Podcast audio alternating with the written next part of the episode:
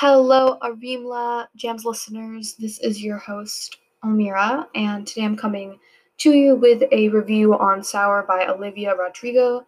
This was something that was highly requested by a number of my peers, and I am having it's a late night. It's around 11:30 tonight, and I just wanted to listen to some music, review this album, get this out of the way, and I was really pleased. Um, so I'll get into my review of this album, but first things, a couple things I want to note. As I said, this is late at night. So I'm a little bit more low key. I'm going to try talking slower. I actually have water with me this time. And I also have a lot of stuff pulled up. This is a proper review on my behalf, so I want to do a good job. And I also want to get this done right after I listen to it because I will literally forget these songs after I hear them. So the way that I have this set up is I'm going through the songs. They're not in order necessarily. Um, I just kind of gave up on reviewing Driver's License, Deja Vu, and Good for You. And then I was like, no, I need to make notes on these because I am not going to, you know, BS notes on this. So I had to kind of, it's, it's just to be out of order slightly, but I'm fine with that. And I also have Spotify pulled up, so I'll be playing some of the tracks out loud because I need the review, even though I have notes down, you know, want to do this properly. And I also have the Genius pulled up and my notes, obviously, and I have, I'm going to give commentary for each individual song and then give an overall review of this album. So, a little bit about Olivia Rodrigo. She is an actress from Disney. She's worked on like High School Musical, the musical, the whatever. And she's now a singer, album person, and she's had always had a background in music actually. And um, she released this album Sour on May 21st of this year. And I listened to it that night. I did um, a run through of the songs. I didn't listen to them fully. Um, and I didn't really care for the album that much. I thought there were some songs that were pretty decent, and I really liked her ballads initially. But um, I have some people who did not like the fact that I did not listen to the album fully and give a relatively a mediocre review of it. And so I'm coming out with you with the real review. This is so exciting. Also, this should get me some clicks. No offense, because this is a very popular album amongst my age group. Um, but I'll talk about my overall thoughts at the end.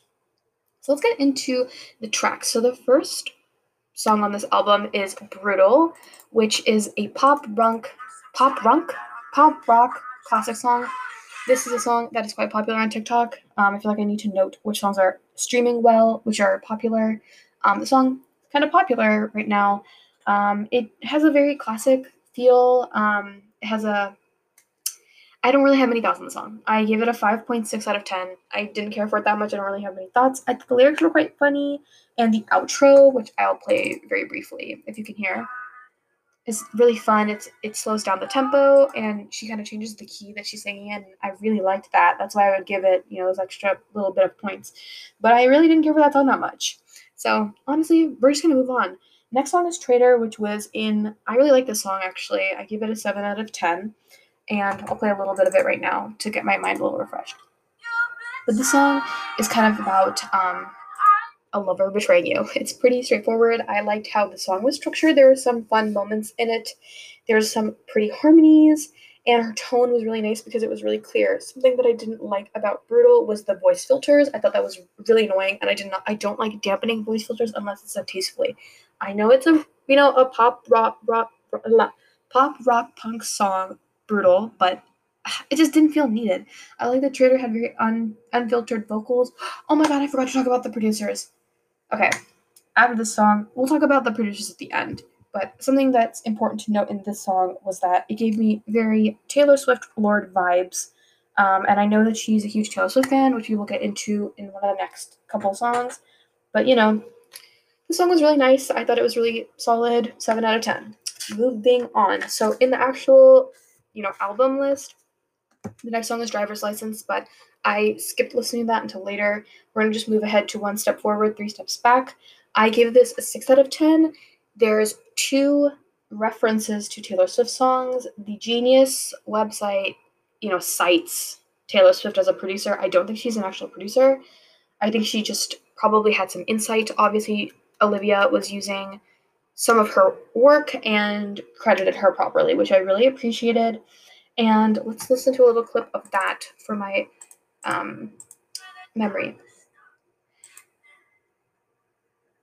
Honestly, okay, so this is this will make make a little bit more sense as we get to some of the other later songs, but this is kind of the main first ballad ballad. I guess Traitor's a ballad too, but it just didn't come off to me in the same way. This song was kind of mediocre to me. I thought there was a lot of forced tension. It didn't feel mm, as gritting as it should, but it was really pretty. Just it feels quite one note to me, and I know people were really hyping this up song up because of the Taylor Swift reference, but it's kind of mediocre. Solid six out of ten though. Moving on, we have Deja Vu, which is the first time I've heard the song properly. I've only heard it in the context of TikTok. So here's a little bit of the song. I really like the intro of her falsetto, but then as she kind of goes into the more poppy, punky parts of the song in the last minute or two, it just feels it feels super one note. I don't really know how to describe it. It just I'm not a fan of the style she's singing in. It feels like forcefully sarcastic and uh, I don't know. I'm just not a huge fan of it.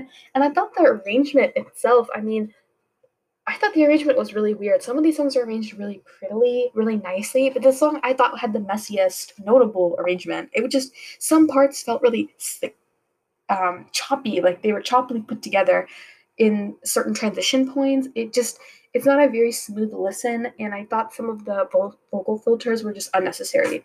But very, very heavily streamed song. This is the second most streamed song on this album after Driver's License, which I believe is the next song. Oh no, they have to get to Good For You next. Um, but that's how I feel about Deja Vu. Kind of overrated, but pretty solid nonetheless. Good For You. Guys, I'm gonna get canceled for these next two opinions that I have. Good for you. I give it a 4.5 out of 10. It's again very classic pop rock. I mean, I know that there's a trend of like pop rock coming back. And you know, we see it with Rina Sawayama. We are seeing it with some other artists that are not coming to my the top of my head. Rina Sawayama is the main example I'm thinking of.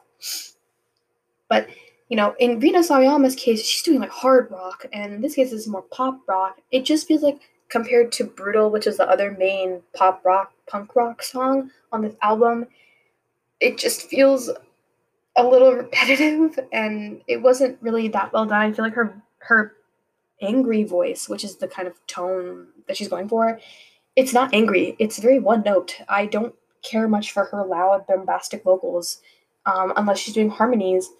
But something that I did quite like was how she has these gritty vocals. Like they're angry, but they're still gritty. Uh, they're just not angry enough, in my opinion. Um, and there were some really pretty harmonies that juxtapose that, and that's why I gave her some credit. Um, it's a very catchy song. Again, very streamed, third most streamed song. Good for you. Um, that's kind of my thoughts on it. Did not care for it that much. Now here's my lowest rated song, Driver's License. I don't care. This has 800 million views. It's going to get to 1 billion probably by the end of 2021 because this song is very popular. This is her debut song single, I believe. At least for this promotion, like solo promotion. And I hate the verses, no offense. It's really bland. I feel like she's forcing tension.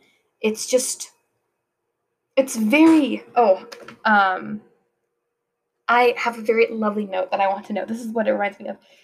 You know, like those TV shows like American Idol and X Factor, like their debut songs sound like this like uh, this like very specific manufactured quality of like TV TV contestant people. That is what the sound, song sounds like to me. I don't like the verses. The third verse though, the the the red lights one, I just I would sing it, but it's so late. My throat already hurts because I was preparing to review something else for this second podcast. I will get into it later. I don't want to mess up the flow of this review. Anyways, I would sing that section because I love it. The red lights, that part, love it, love it, adore that part. Everything else is bland and boring. I don't really care for it. It's a 4 out of 10. Sorry, Olivia. But we are getting into the highlights of the album, in my opinion. Enough for You was a really nice moment on this um, album. I felt like this song had the best developed tension easily. It was actually like this is a Taylor Swift song to me. It reminds me of old Taylor Swift. And it's just it feels like it feels like real tensions there, real stress is there. It's not forced, and I really like that. Um, just great. I really like this song. I don't really know what else to say. Solid seven out of ten. Um, yeah, great, good on that. So we're moving on to Happier, which was self-produced. Um, I think we should note that. because the song. Hmm. I give it a 6 out of 10. Sorry, just thinking. It just sounds like the Disney Star ballad. It's, I mean, she's a Disney star and it's a ballad. It sounds like the Disney Star's ballad. It just sounds like a Disney Star ballad. I don't know what else to say. I don't really have any nuanced thoughts. The lyrics I really quite liked. They were kind of bitter, and I think the lyricism in the latter half of the album is a lot better than in the beginning.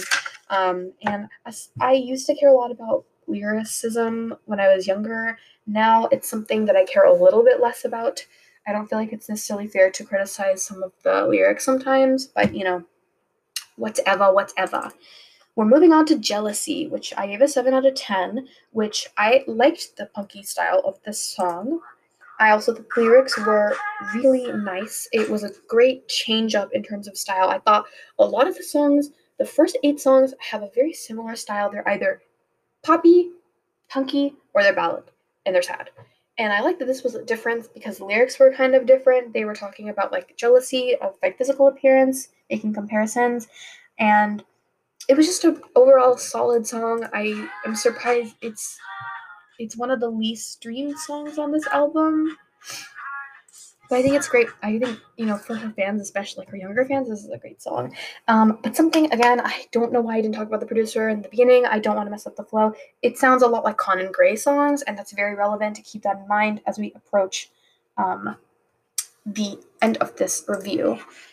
The bridge I noted, I don't even remember the bridge. I thought the bridge was cool, apparently. I don't even remember it. Um, so this song was nice. Moving on to I think my favorite song off this album, which is Favorite Crime. It's has some gorgeous harmonies. I just really a high on this album. Um great, great song. I don't know if you guys can hear that, but it's just such a this is like a good good Taylor Swift vibe. It's just but it feels very Olivia. Oh wow, that's so pretty. Oh right there, right there, right there. I love those runs of hers. It feels really nice because she has a very specific tone, which we'll get into, and I feel like it's utilized really well in this song. Again, not one of her more streamed songs from this album, quite underrated. I haven't seen many people talk about it, and I might even put this in my playlist. It's probably my favorite of this whole whole album, and I think the length is really good too. It's two minutes and thirty seconds ish. Some of those songs feel long as hell. No offense. Anyways, we're going to probably, besides Driver License, my least favorite song, Hope You're Okay. 4 out of 10. It does not fit at all. I, okay, we have to analyze this because it's lyrically the most heavy song. I'm assuming he's talking about real people. I did not, let me actually check the credits because I did not check them for the song for some reason. I don't know why I didn't do that, but let's look. It's it's a very heavy song. Yeah, okay. The production's all the same. It's a very heavy song. I'm assuming it has a really deep meaning. Oh, they're saying it's related to the LGBTQ plus community. I am not going to analyze lyrics that much because I did not pay that much attention. I just listened to them. It feels it feels really out of place considering the fact that most of these songs are about ang- like breakups, love. It doesn't feel it just doesn't feel it's out of t- the style is odd considering the lyrics. It just feels really off out of place. It shouldn't have been included on this like album about coming out of a breakup. To be honest, um, I don't know. I don't think this. I think this is a very poor end to an album. I'm not shocked that is this is the least streamed song. Um, it could have been on a different album. I think the tone just doesn't fit. Um, so that's why it was a 4 out of 10. I don't really know what else to say. I thought it wasn't necessarily the most impressive song vocally either. Nothing stands out about it instrumentally either that's really all I have to say in terms of individual songs. So let's move on to my overall thoughts about Olivia's voice, production, everything like that. So, okay, let's address that production thing. So, this album was worked on by Dan Nigro, who is a producer who has worked with artists like, let me get my notes, Conan Gray, Zella Day, Sky Ferreira, amongst others. And I think that's really important to note because I think there's a lot of overlaps between Conan Gray's music and hers, and even some of Zella Day's songs. I've listened to like one or two Zella Day songs, and I really like Zella Day's voice and style. So, you know, makes sense. There's some overlap. Um, he worked on Heather by Conan Gray, and that's something that I noted because it kind of reminded me of uh, Jealousy, Happier, Favorite Crime. Like those songs kind of reminded me of Conan Gray's um, voice. I don't necessarily think that's a bad thing. It's something that I that was interesting about the production, and then obviously the Taylor Swift uh, allusions are very important to this album because Olivia Rodrigo is a huge Taylor Swift fan, and I think that's a really great. She addressed talking about her favorite artist on this album in a really great way. So hats off to Olivia. If we're going to break this album down in terms of my thoughts, I'd give the overall album a 6.5 out of 10. And I didn't get an average. This is just based off my thoughts. I had, you know, those kind of couple songs that were rated quite low. My I generally tended to stick to six and sevens for her songs, which is actually really good for me. I usually rate like even I love Zayn as an artist, but I've given him so many more worse ratings on his music.